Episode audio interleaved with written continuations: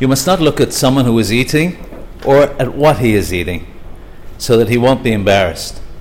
If there's a dish of food and everyone is eating from the same dish, you mustn't choose the best portion for yourself, but rather you must take whatever comes to you.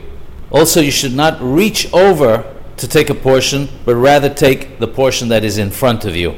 One should not take a large portion and place it in front of him, or hold it in his hand and eat from it.